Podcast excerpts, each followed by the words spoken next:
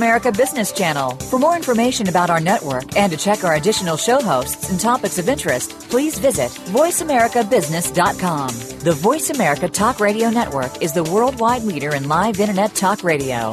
Visit voiceamerica.com. The views and ideas expressed on the following program are strictly those of the host or guests and do not necessarily reflect the views and ideas held by the Voice America Talk Radio Network, its staff, and management.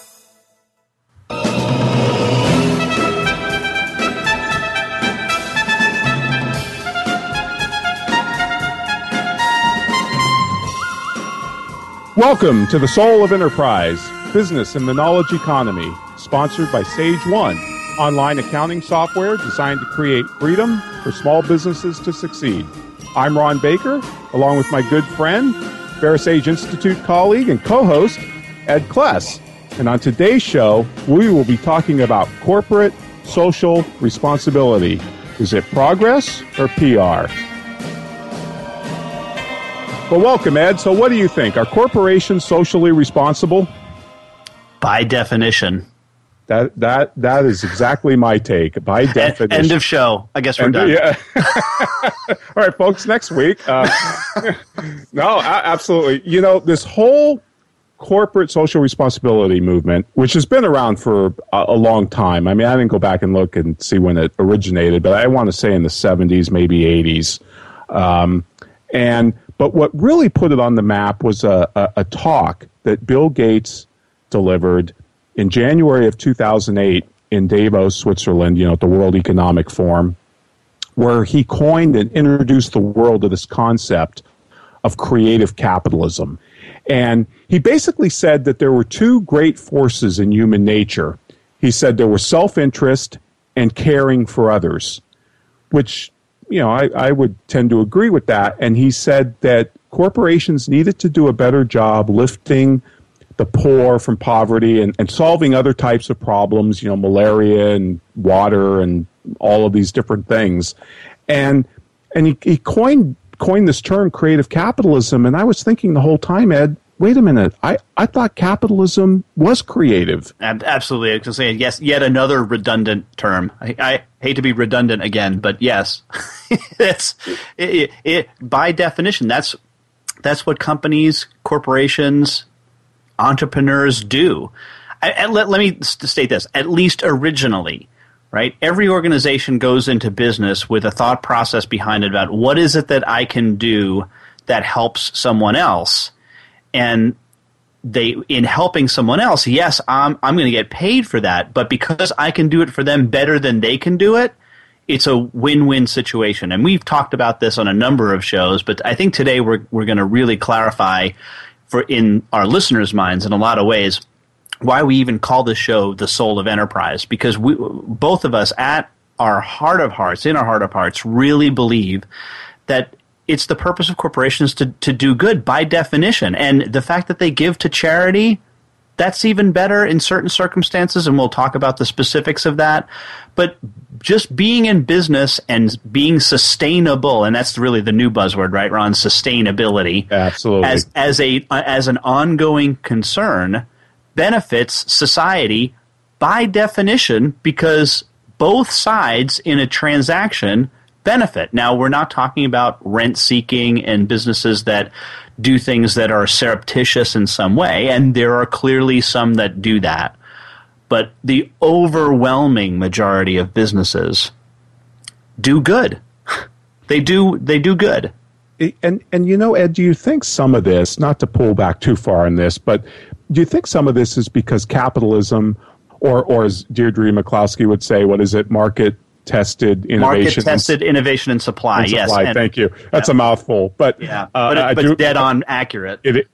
It is. But do you think, whether you call it capitalism or the other one, do you think it's because it's kind of a counterintuitive system, and there's really, you know, nobody marches in the streets for capitalism. You know, people put on Che Guevara T-shirts and march for socialism and social justice and all of this, but who sits around and marches for capitalism? You know, the old joke about this is why libertarians don't do street marches. They all end up in the bookstores.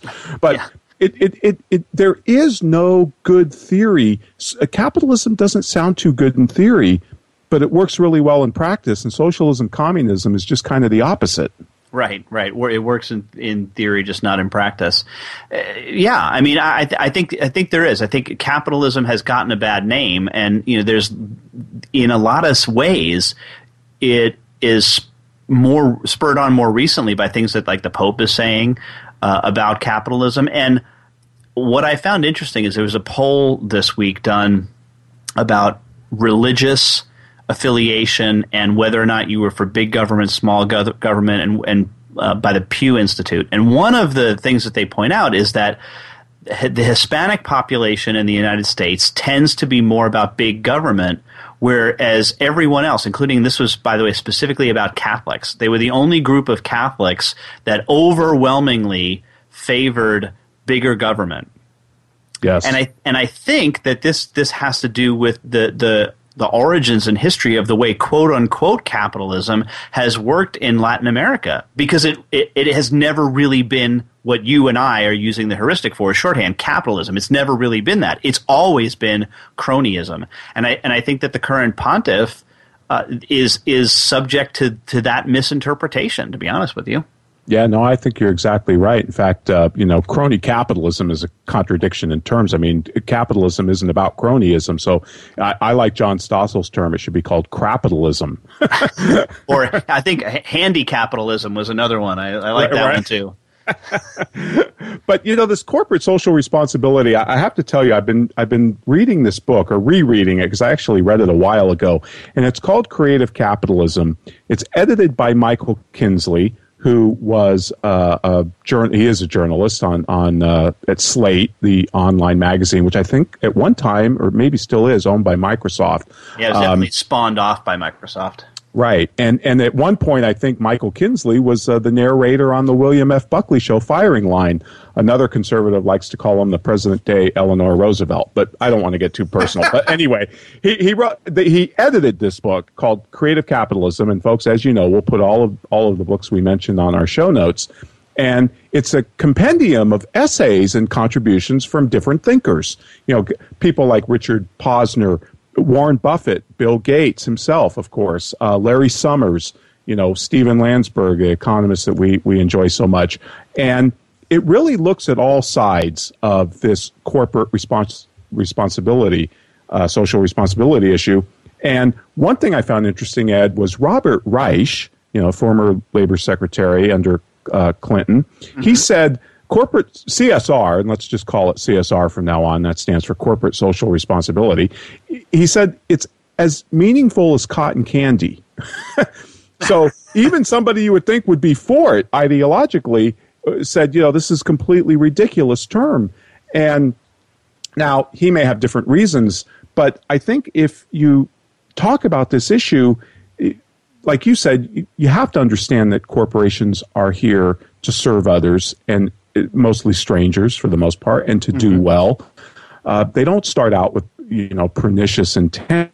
And one of the essays that ideas that you have to confront when talking about this is Milton Friedman's famous September 1970 article that he wrote in the New York Times Magazine called "The Social Responsibility of Business is to Increase Profits." And in the book, of course, all the people on the left took this to task and said, well, that's not really, the goal, and that can lead to chaos and all of this stuff. But Friedman's point was a company has to earn a decent return for its shareholders. It's got a fiduciary duty to do so, but it also has to do things under a legal and ethical framework. It was an obligation. It was an actual and ethical obligation that they had to increase their profits, because fact of the matter is, people that work for corporations are agents, and the shareholders actually own the corporation, and you can't just go spend their money. That was kind of one of his points. I mean, you work in a public corporation, Ed, so this has got to be true for you. No, absolutely. We're stewards of the shareholder money, and we have to take that into account in the decisions that we make. I mean, we have a fiduciary responsibility to do so, and that's critically important. It's a tough situation, because I think that why this gets such play is because it's, as you said, it sounds so right. It's like motherhood and apple pie. Of course, you know, we're going to be corporately responsible, socially responsible. Of course, we're going to separate out our white paper from the other paper and recycle and do all of these good things. But in many cases, these things are just things that we would naturally do in business, and we put a label on it that and throw it into this lump thing called corporate social responsibility, I guess, to make us all feel better about it. I don't know. I feel pretty good about what I do for Sage. I feel pretty good about what Sage does for the world by creating greater freedom for people to succeed by putting good software out. Absolutely. Yeah, it's a really good point. And, you know, the other thing that Friedman pointed out was that because it's not the agent's money who work for the corporation, it's the shareholders' money. He said, if you go out and do the business right and innovate and take care of your customers, which, by the way, is no given. Let's face it, most businesses don't make a profit, so we can come back to that. But he said, then what you're doing is you're enhancing their dividends or maybe their capital gains, and then they can take the money and give to the charity of their choosing. It's very important here to point out that both you and I, Ed, I think, and certainly Milton Friedman in this article, are not anti-charity. That's not what we're arguing. Friedman's arguing that a public corporation doesn't have the right to spend the shareholders' money without some type of prior consent. We can talk about the exceptions like Whole Foods, but I think that's a vital point that people love to jump over. Well, and so let me ask you this, Ron. What do you think about corporations making political donations? Yeah, I would say the same thing. It's not their money. Now, we can get into all the arguments about rent-seeking and, hey, if they didn't do this, they might get laws and regulations passed that would work against them, and therefore this is a necessary cost of doing business. But fact of the matter is, these people have a fiduciary responsibility to do what's right by their shareholders, whether that's save taxes or whatever, and it's not their money. And this was the point that Friedman was making, and it's a very ethical and moral point. It's not just an economic point, nor is it just an efficiency point. It's an ethical argument. No, it is. It is. And, you know, I think for most small businesses out there that are maybe listening to the show, they're almost one and the same, right? You know, but what I want to come back to your point, though, on this is it's crucial to understand that it's not their money, and whether or not that you think you're spending it in the right place is irrelevant to the question, right? It's not even germane. It's a moot point from the very beginning. Right. It's not your money. End of story. And it absolutely, Ed. And but I think you raise another interesting point. Let's talk about, are they spending it in the right place? If you look at some of the corporate philanthropy that these corporations engage in, it's for the symphony, it's for the, you know, the museums, art museums. I mean, this isn't really lifting the poor out of poverty or solving the world's problems, right? This is really benefiting, you know, the people in the middle or the people in the upper tiers. So you can get into what are they spending their money on, and it should be a personal choice of the shareholders, not the individual managers that work in the corporation. Yeah, so and we're clearly not against that. Now, I think the point being is that unless the purpose of or intent of the corporation that you're founding is to do some of this stuff, right? You're not talking about not-for-profits. You're not talking about, or as you said, Whole Foods that say, no. It's part of our foundational documents to give X% to charity or do certain things within the community or to use the fair trades type stuff because it's in their founding documents. Right. Right. So that's an important thing to make. We're coming up against a break here, so we're going to take a break. But please, if you have any comments on today's show, please feel free to tweet them out using the hashtag #TSOE for the soul of enterprise, and we'll take a look at those. Email us also at tsoe@verisage.com, and we love to get your emails. So we'll follow up right after the break.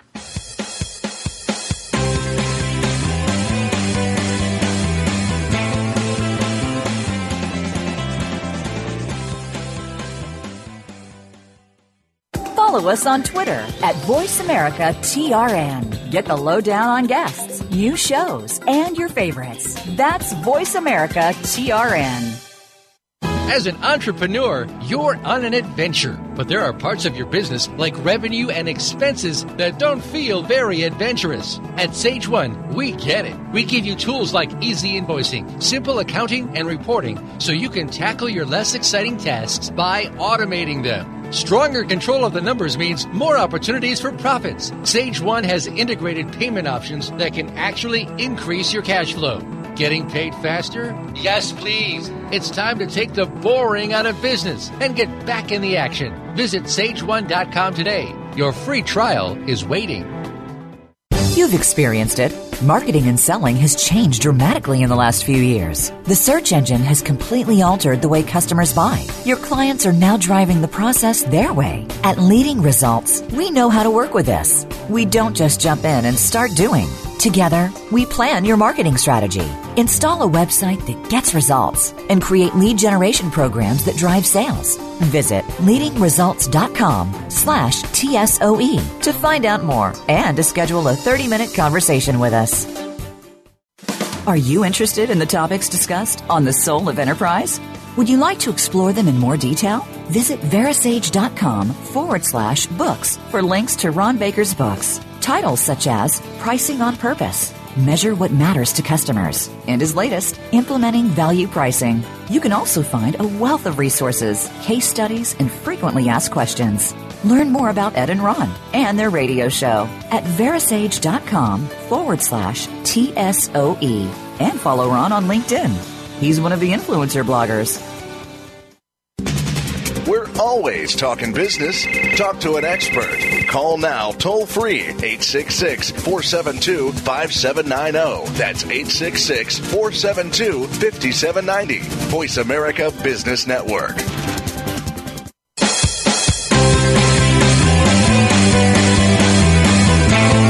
You are tuned into The Soul of Enterprise with Ron Baker and Ed Kless. To find out more about our show, visit verasage.com. You may also tweet us at VeraSage. That's VeraSage. Now, back to The Soul of Enterprise. We are back, and today we're talking about corporate social responsibility, or as the new buzzword calls it, sustainability. And Ron and I have talked about a famous essay by Milton Friedman in which the basic thesis is, hey, the corporations can't do a lot of this stuff or shouldn't do a lot of this stuff because, let's face it, it's not their money. And it's not really just us and Milton Friedman saying this, right? Ron, there's a famous case in history going back to Henry Ford and the Dodge brothers in the early 1900s, right? Yeah, it's actually from the Michigan Supreme Court. Dodge actually was a shareholder in Ford when it was a public company, and Ed, this would have been in the 1910s, 1919. So the whole Taylorism era of increasing efficiency in the factory and all of this, and it's pretty well known that Ford was selling a lot of Model Ts during this time, making a lot of profit. Well, Henry Ford decided to take that profit and do three things with it. First off, he paid his laborers $5 a day, and that was a substantial raise for the time. So he had a line of people that were willing and able to work for him. He also cut the price of his cars. So he gave some of the money to his workers. He gave some of the money to his customers, obviously, in the form of lower prices. And he also took the profits and reinvested and built his bigger plants. And he also was trying to vertically and horizontally integrate the whole production chain of building his cars. And Dodge said, hey, Henry, this is all great, but it's not your money, pal. And he took him to court, and the Michigan Supreme Court ruled, I believe in 1919, that Dodge was right. And they forced Henry Ford to pay a dividend. And I think Ford got so pissed off, he took his company private again. Yep. Yeah, there was something on History Channel about this where he went through and through all of this because he really also wanted to build a brand new plant. And he didn't want them to benefit from that either. So there was this whole big story about how he had to buy all of the shares back in this other name or through his kids or something like that. But yes, yeah, it's a really interesting thing about that. When you think about it, Ron, the corporate taxes are trying to do really the same thing that Henry Ford was trying to do, only in reverse, right? So corporate taxes, in a sense, take away from two big constituencies, the obvious ones being employees, and all, the next one being the customers, right? Because you and I have known, what, thousands, tens of thousands of businesses. All of them manage the tax line just like another expense. Absolutely. And that they try to minimize it, right? When I was hiring people, when we would never figure what just their salary was. We were always thinking, okay, fully burdened employee, and we would multiply, you know, so what was going to be their salary times sometimes 1.5 or 1.7, just so that we knew what was going to cost us from a fully burdened employee standpoint, and that, you know, took other factors into case. But one of the factors that was included in the 0.7 was was taxes, right? Right. So it's just, and look, this is, I think, beyond reproach. This idea that corporate taxes, the place that it's paid for most is wages of employees and in passed on costs to customers. And even the folks on the left, not just the Heritage Foundation, but Brookings. I can't think of Brookings Institute. Brookings Institute says this is unequivocal that this is the case. Yeah, the incidence of taxation. I mean, let's face it, Ed. Corporations don't pay taxes; they collect them, mm-hmm. and this is so poorly understood. I think this is really even poorly understood in my recovering profession of CPAs. Corporations don't pay taxes. There's nobody here but us people. I wish my car paid my automobile tax. Unfortunately, I do. Buildings don't pay taxes either. I mean, we can call these things whatever we want, but they all fall on individual people. And as you say, it's either coming out of the consumer's pocket in form of higher prices, coming out of the laborer's pocket in terms of lower wages, or it's coming in reduced returns to investors and shareholders. And there's pretty good consensus among economists about 70-80% of it is coming out of the hide of workers. And we do have the highest corporate income tax rate in the world. Which leads us to a conversation I think is very germane to today's topic, and that is the Burger King's acquisition of Tim Hortons in Canada, and the quote unquote tax inversion that they're doing. And I know we both have lots of thoughts on that. But first, if you wouldn't mind, what do you think about the whole idea of this tax inversion thing and the bad press that they're getting? It sounds to me, the way that you read the stories, it sounds like they're avoiding any and all tax whenever you read something. Which is pure nonsense, because Burger King is still going to pay corporate income tax for the dollars it earns in the United States of America. It's not going to have to pay on worldwide sales. It can avoid some of that, not all of it. But and so these inversions are being done because of high income tax rates. So on the one hand, the government likes to point at these companies, call them traitors, you know, Benedict Arnolds. On the other hand, they write the very policies that provide the incentive to do this. Again, these people are fiduciaries for the shareholders' money, and they have an obligation to lower their tax bill.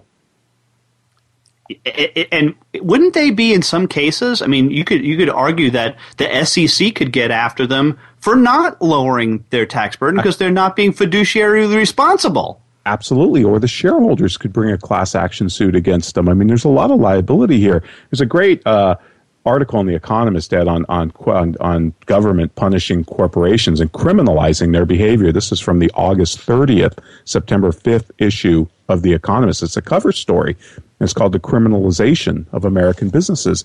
In the early 90s, there were 300,000 laws and regulations that could produce criminal liability for a corporation or the employees thereof. And that number has got to be, an underestimate by today's standards. 300,000. Wow. I mean, it's pretty remarkable. So when you see these inversion things, and you know this is the seventh time I think that they're saying seven times the lucky one, you know, for Burger King because they're seventh owner. But I find it funny that Mr. Buffett, who calls for higher corporate taxes and higher personal taxes on the wealthy, is involved in this deal. You know, even though I guess he says publicly he's against it, but he's dumping some big bucks into it.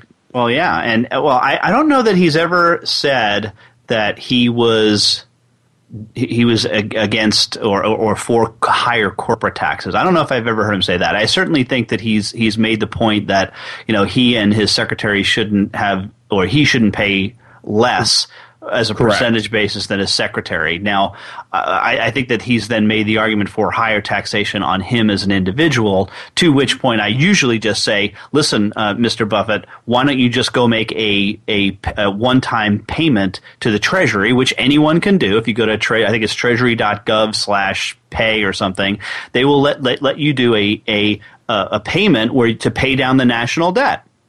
Absolutely, you're right. Log on, and make your dang payment. Your voluntary contribution. Go for it, and nobody's going to stop you. And oh, by the way, if you really think that government does a better job of spending this money, why do you have these foundations that spend your money where you want to spend it? Or give it to the other richest guy in the world and let him spend it for you. Right, right. The Bill and Melinda Gates Foundation, which is he's pledged his fortune to. Mm-hmm.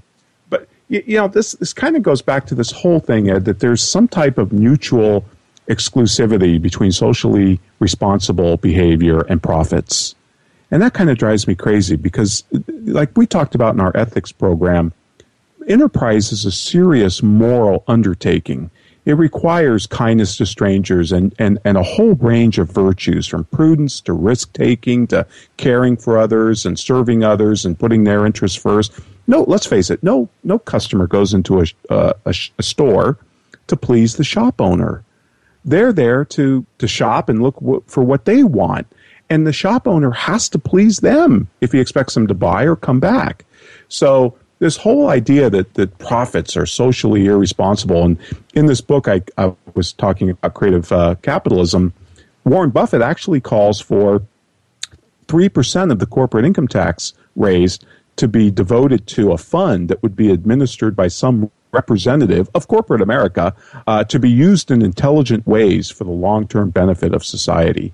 And I'm thinking, well, first off, who's that omniscient to know, you know, how to spend 3% of the corporate tax revenue we raise? But why does he think that corporations aren't doing this on their own?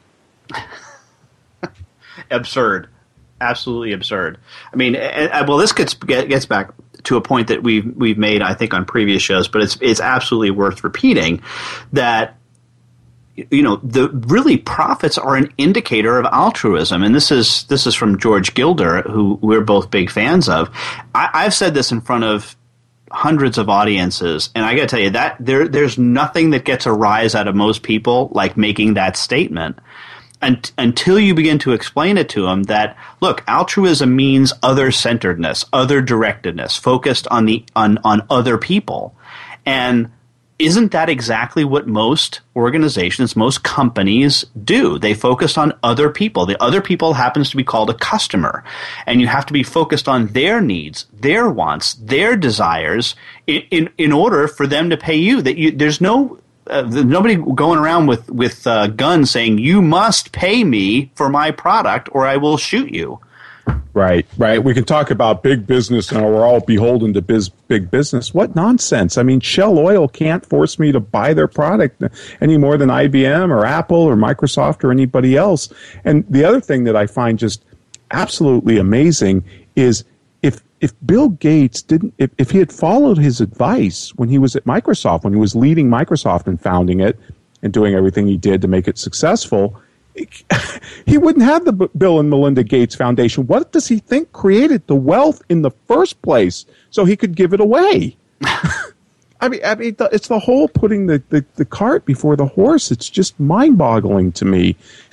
And by the way, you know, he was in a company that made, I would call it supernormal profits at the least. You might even say in the category of windfall profits. Most companies don't have the profits to distribute. Think of airlines, think of grocery stores, or even fast food chains. They don't have all this excess profit that they can use for these philanthropic endeavors. No, and I think that's another misnomer too, is that all companies are making super windfall profits. That's clearly not the case, but. you know, but who is to say? You know, this gets back, and I think your point raises an interesting question for me. It gets back to, you know, Ayn Rand's concept of the sanction of the victims, and that why is it that so many business people feel guilty about the work that they do and in creating wealth for not only themselves, and that this is the thing that I think is constantly missed, not only themselves but other people. It is a win-win, as we've demonstrated before. It is not a zero-sum game. Business is not zero-sum. And you know, Ed, just a final point, and then we'll go to break, but you know, capitalism is the only known vehicle. It's the only known antidote to poverty. It's lifted millions of people out of poverty, and it's the only system that ever has, period. And this idea that, you know, the Bill and Melinda Gates Foundation, sure, it's going to do a lot of good, but I'll tell you, it's not going to do a tenth of the good that Microsoft itself did. So, folks, yeah. So folks, when we come back, we want to talk about the Johnson and Johnson credo, which we find kind of interesting, and kind of contrast it with what Milton Friedman was arguing in his paper, that the social responsibility of business is to increase its profits. And in the meantime, please reach us at via email at tsoe@verisage.com, or you can tweet about the show or afterwards at tsoe hashtag. And Ed and I will we read all the emails, and in fact we have one here that we might get to a little bit later on in the show. And when we come back, we're going to explore the J&J Credo after this word from our sponsor, Sage One.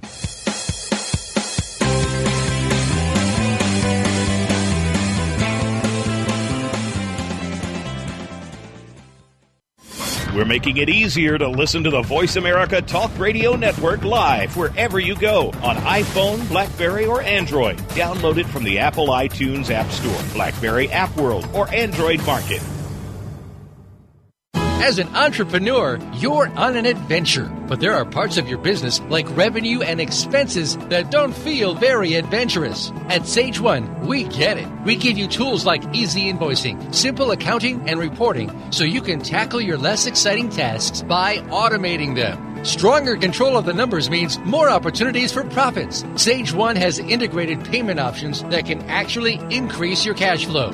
Getting paid faster? Yes, please. It's time to take the boring out of business and get back in the action. Visit SageOne.com today. Your free trial is waiting. You've experienced it. Marketing and selling has changed dramatically in the last few years. The search engine has completely altered the way customers buy. Your clients are now driving the process their way. At Leading Results, we know how to work with this. We don't just jump in and start doing. Together, we plan your marketing strategy, install a website that gets results, and create lead generation programs that drive sales. Visit leadingresults.com/TSOE to find out more and to schedule a 30-minute conversation with us. Are you interested in the topics discussed on The Soul of Enterprise? Would you like to explore them in more detail? Visit verisage.com/books for links to Ron Baker's books. Titles such as Pricing on Purpose, Measure What Matters to Customers, and his latest, Implementing Value Pricing. You can also find a wealth of resources, case studies, and frequently asked questions.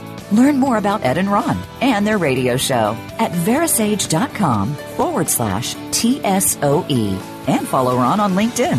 He's one of the influencer bloggers. We're always talking business. Talk to an expert. Call now, toll free, 866-472-5790. That's 866-472-5790. Voice America Business Network.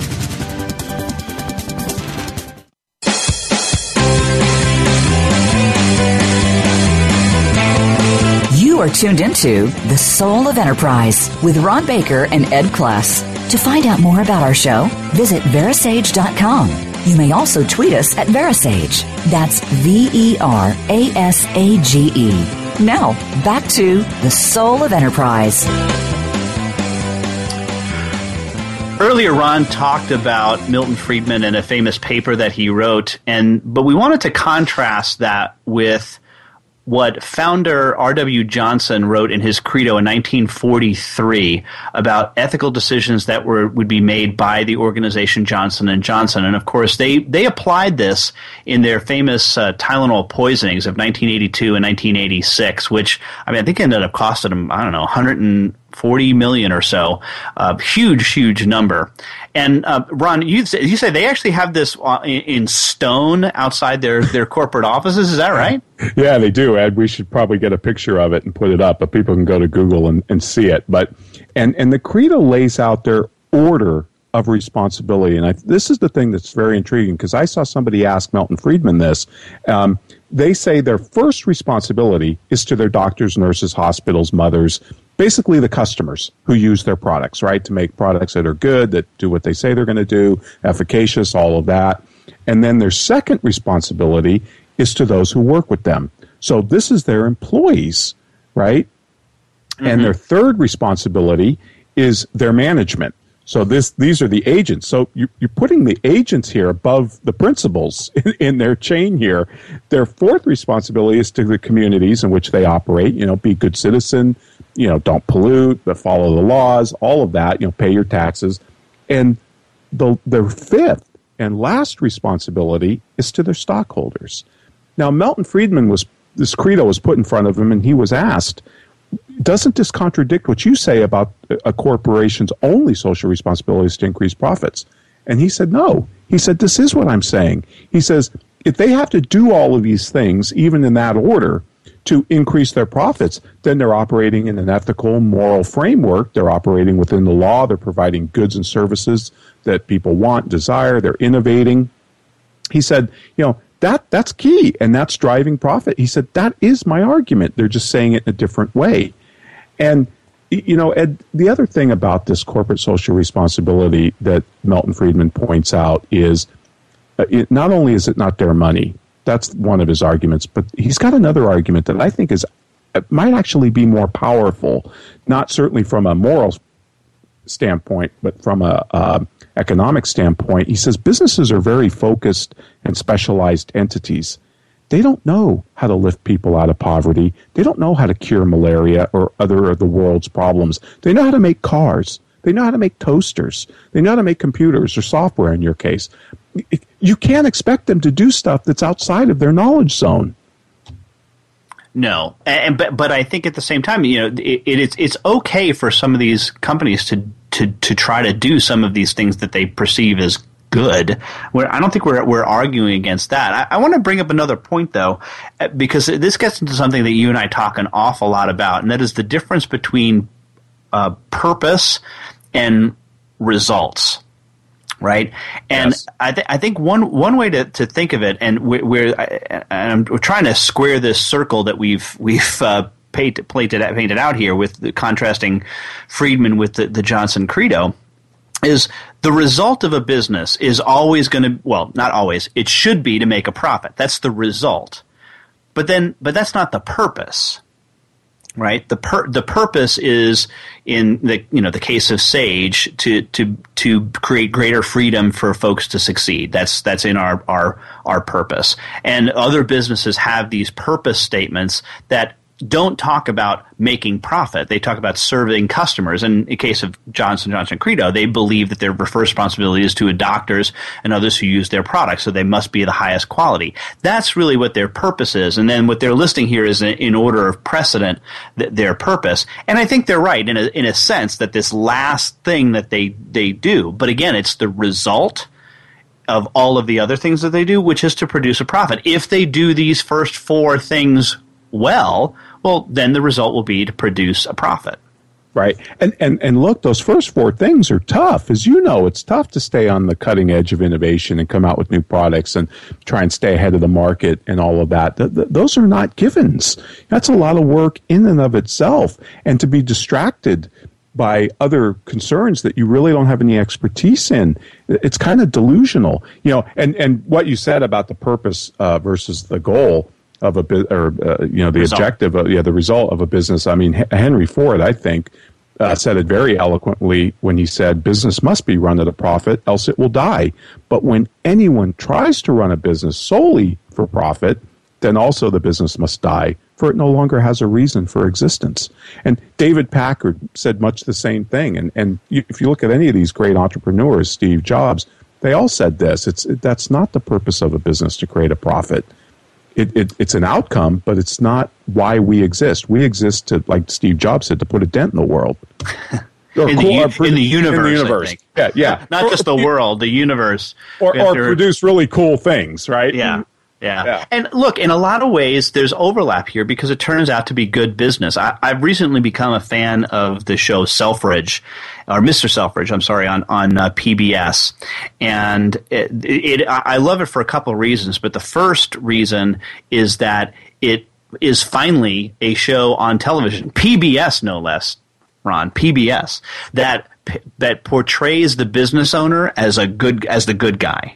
And that's rare. I mean, look at Dallas, rare. It is rare. Even Avatar, right? The businessman's always the evil person lurking in the background. I have asked that question in front of audiences. Name the last movie or television show where you saw that the business person was portrayed as the good guy. And the only answer that I ever got from a friend of ours, Robert Wood, was Batman, which Bruce Wayne is the good guy, but he's a vigilante good guy, but he's a good guy. Right? Even our beloved Simpsons has Burns. Right? Evil Mr. Burns, right? Yeah. Right. But Selfridge is perceived. I mean, he's got picadillos and all kinds of stuff. He's not portrayed as a saint, but from a business context, he's portrayed as the good guy. In this past, I guess they call them seasons or series because it's a BBC show. In series 2, and I don't want to spoil too much. I won't give away the details of the show. But there's a section, a scene where some of the union guys are trying to get the employees at Selfridges to join their union. And they end up showing up at this meeting hall place, and they're rallying him up. And he says, and the guys from Selfridges says, well, what are you going to do for us? He says, well, I'm going to make sure that, you get paid overtime for working, I think it was more than 50 hours a week. I'm going to make sure that you have health care and provided to you. And I'm going to make sure that, that your widows are compensated for and all of this stuff that he goes through this litany of things. And the guys are standing around that are working for Selfridges, and he goes, well, we already have that. Right? Because Selfridge, in order to hire and retain some of the best workers, they point this out in the show. Yeah, Mr. Selfridge has a dentist come in once a week, and anyone that's having a problem with their teeth, we just go see the dentist right there on site. It sounds like Google. Right? Well, take a nap and dry cleaning and all this stuff. Exactly, because he recognized that in order to keep the best talent, he went above and beyond. But again, he's famous for being, but the customer is first. It was the customer first, and then, well, I think he really put his employees first, even though he said it was the customer first. And there's just evidence of that over and over again in his thinking, that it was really the employees and customers. There again, this idea of being altruistic, of other-centered, other-directed, toward outside of themselves, right? It's not focused on internal profit. It's not just me, me, me, me. Right. No, absolutely. I mean, Larry Summers in this book, Creative Capitalism, made a very good point. He said, okay, you want to talk about creative capitalism or CSR, however you want to term it. He says, I've got a wonderful creative capitalist idea. He says, promoting home ownership is a great thing, right? People have a stake in the economy. They have a stake. They're going to take care of their home. They're going to build equity. They're going to become responsible citizens and all of that. He said, so we should promote home ownership. So let's create government-sponsored enterprises to help do this. This is a great CSR type of undertaking, and it produced Fannie and Freddie Mac. I mean, I wonder where this story is going. Wow. And Ed, this was from Larry Summers, the former president of Harvard and Clinton and even Obama's chief economic advisor, no man of the right, I might add, and he really took this concept of creative capitalism to task. He said, this is ludicrous, because this is the kind of thing, or we could talk about Solyndra or these other rent-seeking types of behaviors that the governments and corporations can engage in. And this is what's known in the field as pernicious CSR. you know, when companies lobby for tariffs or quotas against foreign goods, because, you know, none of us like competition in whatever it is we're selling, right? Or if they go after if they sell fair trade coffee or, you know, something like that. These are all things that are pernicious. I mean, Steven Landsberg pointed out the best thing Nike can do for underdeveloped countries like Africa or anywhere else, he said, is not to sell them sneakers at a low price. It's to make them productive to produce sneakers for the rich world that will actually carry them out of poverty. And that's a really good point. Yeah, and people get crazed over this, you know, the whole Apple, Foxconn challenge that was laid down. And look, I'm not suggesting that it's a good thing that where if there are, you know, armed guards outside a factory trying to keep people in, that's a good thing. I'm a libertarian. That's absolutely incorrect. That's wrong. But in many cases, some of the folks who are working in these factories, you know, the alternative was standing in a rice field for hours upon end, right? Exactly. I mean, I think it was Professor McCloskey brought this up. You know, let's take a look at how many people have been uplifted out of bone crunching poverty, abject, nasty, brutish, and short life in the last 30 years. Yep. Even Ed, in the last 10 or 20, we've listed almost 800 million or close to 900 million, I think it is, out of, you know, a dire poverty, mostly in India and China, but in other places as well. And there's only one thing that did that, and it's called capitalism.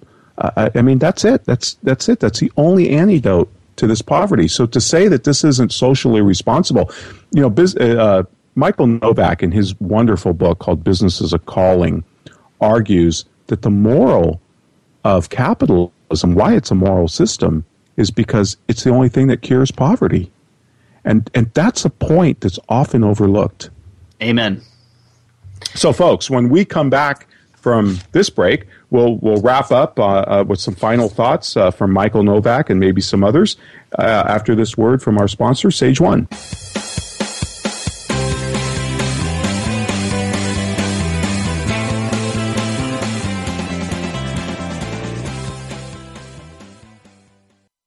Become our friend on Facebook. Post your thoughts about our shows and network on our timeline. Visit Facebook.com/Voice America. As an entrepreneur, you're on an adventure. But there are parts of your business, like revenue and expenses, that don't feel very adventurous. At Sage One, we get it. We give you tools like easy invoicing, simple accounting, and reporting, so you can tackle your less exciting tasks by automating them. Stronger control of the numbers means more opportunities for profits. Sage One has integrated payment options that can actually increase your cash flow. Getting paid faster? Yes, please. It's time to take the boring out of business and get back in the action. Visit sageone.com today. Your free trial is waiting. You've experienced it. Marketing and selling has changed dramatically in the last few years. The search engine has completely altered the way customers buy. Your clients are now driving the process their way. At Leading Results, we know how to work with this. We don't just jump in and start doing. Together, we plan your marketing strategy, install a website that gets results, and create lead generation programs that drive sales. Visit leadingresults.com/TSOE to find out more and to schedule a 30-minute conversation with us. Are you interested in the topics discussed on The Soul of Enterprise? Would you like to explore them in more detail? Visit verasage.com/books for links to Ron Baker's books. Titles such as Pricing on Purpose, Measure What Matters to Customers, and his latest, Implementing Value Pricing. You can also find a wealth of resources, case studies, and frequently asked questions. Learn more about Ed and Ron and their radio show at verasage.com/TSOE and follow Ron on LinkedIn. He's one of the influencer bloggers. When it comes to business, you'll find the experts here. Voice America Business Network.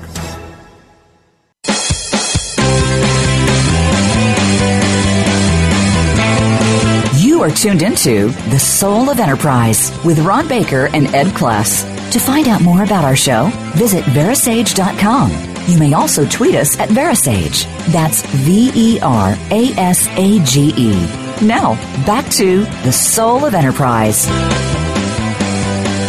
Well, welcome back, everybody. And just to wrap up, Ed, I would have to vote after exploring this issue with you and just on my own and the reading I've done. I would say CSR, even this whole sustainability movement, if you want to call it that, or the triple bottom line, there's all sorts of names for it. I really do think it's more PR than progress.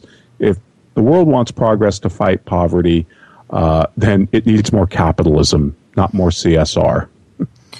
Yeah, amen, brother. I definitely think that that's the case. And it's unfortunate, too, because I think what has happened is the quote-unquote marketers have gotten a hold of this and turned it into something that it really is not intended to be. It's really, in any case, it's supposed to be authentic. And it's not. I did want to mention one last thing on this. I was at our conference, Sage Summit, this past year. Biz Stone was who the founder of Twitter talked about one potential marketing strategy, and it was a marketing strategy in this. And I think it goes to your point. He said, if you got $4 million to spend on marketing, maybe you should give away $3 million of it to a charity and spend the other $1 million talking about what you did. And I don't know whether that is the most blatant example of this being quote unquote marketing, or potentially the most brilliant example of where you could make it work. It certainly doesn't fit in with the concept of compassionate charity. I mean, we do charity because we want to do it, right? Not because of the PR it's going to get us and the accolades. I mean, the best charity I know of is anonymous. Mm-hmm. Yep. Right? Yep. The people that give the most don't talk about it. No, as Peter Block puts it, once you professionalize care, it ceases to be care. Absolutely. You can't professionalize compassion, at least not in that way. But yeah, so I think it's PR, but certainly it's a debate that will continue. There's a great article on sustainability in the recent Economist as well on the same issue. And they basically say this is the wrong word. It's really, these are efficiency things: recycling, knocking out waste, saving energy. This isn't anything to do with sustainability, which can't even be defined. It's more just about increasing efficiency, which corporations already have an automatic built-in incentive to do anyway. Yep, true. So we got an email this week, Ron. We did, Ed, from Tim Rodman, and this comes from us on, I think he wrote last week sometime, and he said, Ron and Ed, I recently started listening to your show. He said, so far I'm up to appraisal agony. So Tim, we hope you enjoy that one. We had a lot of fun doing it. And he wrote to me that he was happy to learn on the show that I started in accounting as well, but have successfully transitioned out of the department where all good ideas go to die. So Tim started in accounting, too. He was an auditor at Deloitte. And of course, I worked at KPMG. But he asks us this question, Ed, and it's very, very thought-provoking. He says, Ron and Ed, maybe you can cover this in a future show, but I'm curious to hear your thoughts on personal branding in the professional arenas like blogs, Twitter, and LinkedIn. Are consumers really more likely to buy from a person than an organization? What should motivate someone to spend time cultivating a brand around their own name? And Ed, I think that's an interesting question, because you're certainly out there on social media and you've got quite a big following on your blog, and you're considered a thought leader in your field. I prefer the term knowledge badass. Badass, okay, agree. I hate the term thought leader as well, but heck, you're even the thought leader in my former profession, in the CPA world. You're somebody that is held up in high regard. And, I've written some books, and, yeah, I've made, top 100 people list, all of this type of thing. But I never set out to do that. I guess my model has always been Peter Drucker or George Gilder. You just study something, and you write about it, or you speak about it, you're passionate about it. And people that are attracted to your viewpoint will follow you. And I do think in that way, you can build up whether you want to call it a personal brand or a reputation or a following. That's kind of how I did it. I didn't set out to brand myself. Right, and I think this could be a whole nother show, and maybe we'll have our friend Tim Williams on where we talk about the difference between a brand and reputation. And I think that's probably what Tim means, Tim Rodman means on this idea is that reputation. I'm a big believer in it. I have done it, and like you said, I didn't set out to do it. Anything that I've done in the personal branding space has been completely, almost on accident. It's just because I wanted to do it. I started my blog not because I thought other people would read it, but because I needed an outlet for myself. And what I found is that blogging made me a better public speaker, because when you're writing something, you have to write and be succinct about it and make sure that you're conveying the concept for someone who's only going to read this once. When you're speaking, as you know, Ron, if somebody looks at you quizzically, you can just try to explain it a different way. And it really just in one thing enhanced the next. And then once I had a blog set up, and then Twitter came along, and I said, oh, I connect these two things together, and I connect it to Facebook, and all of this stuff. So it's really hasn't been a plan, but in the end, that's what it's done. It's created my personal brand. And our friend and colleague at VeraSage, Michelle Golden, has a great analogy that she uses to do this. And it's a rock star type thing, right, Ron? Yes. Doesn't she say, like a radio station or a record label, they have talent, right? They have rock stars, and there might be a whole bunch of different ones, but just like a radio station has on-air talent, and just like, companies are going to have rock stars in their ranks, like you, Ed, are at Sage. Yeah, and the brands of the company are then perceived as smart for signing that particular act, right? Right. Columbia Records was smart for signing, I think Billy Joel and Bruce Springsteen were both on Columbia, right? They were smart to do that, right? And then I guess if you get big enough, you do become your own brand, like the Beatles had to do Apple Records, but then they signed other talent, right, once they got rolling on it. Like Oprah, Martha Stewart, they're all brands. The other thing, too, Ed, I think it feeds on itself, doesn't it? I mean, it starts to spiral upwards once you start blogging and speaking and all these things. It all does come together in this kind of confluence of more influence. And that certainly happened to me when I became a LinkedIn influencer. And I think the other really key point about this, too, is I've always felt that it's really important to give your intellectual capital away. Because if I give it away, either through books or on this radio show or in other formats, then I've got to replenish it. And it kind of keeps me at the cutting edge, or at least I try and stay at the cutting edge of events. And I can only do that if I give it away. Right, as opposed to trying to just hold on to it. Yeah, I mean, for a long time, the people were very concerned that I would give away my PowerPoints, not as just PDF files, but as actual PowerPoints. No, here's the whole PowerPoint presentation. And I was like, people, well, they just take your stuff. I said, well, they can't deliver it the way I do. That's right. They're not ads. You're kind of a monopoly. But I do think people hire people inside companies, not the organizations themselves, at least in the professional arena. But Ed, why don't you talk about next week's show? Because it's really, really exciting. I am beyond thrilled and honored for next week's show to happen, because we're going to have my mentor, or one of my mentors in business life, a gentleman by the name of Howard Hansen, and then his partner and really Howard says that Steve was his mentor, Steve Jeske, and they have written, I believe, a landmark book called Healing Leadership, in which they posit this is the theory: the only thing that is going to heal the human race is small and medium businesses. Church organizations can't do it. NGOs can't do it. Governments can't do it. And even, they say, to a certain extent, big businesses can't do it. It's got to be small and medium businesses and entrepreneurs that are going to heal the human race. So I'm really looking forward to having them on the show and getting their thoughts and insights. Folks, this is going to be the Rory Sutherland show, because Howard and Steve are both thoughtful, much slower spoken, but the ideas are nonetheless profound and exciting. And I for one, can't wait to have them on. Me too, Ed. I really look forward to that. So I'll see you back here in 167 hours. Yep.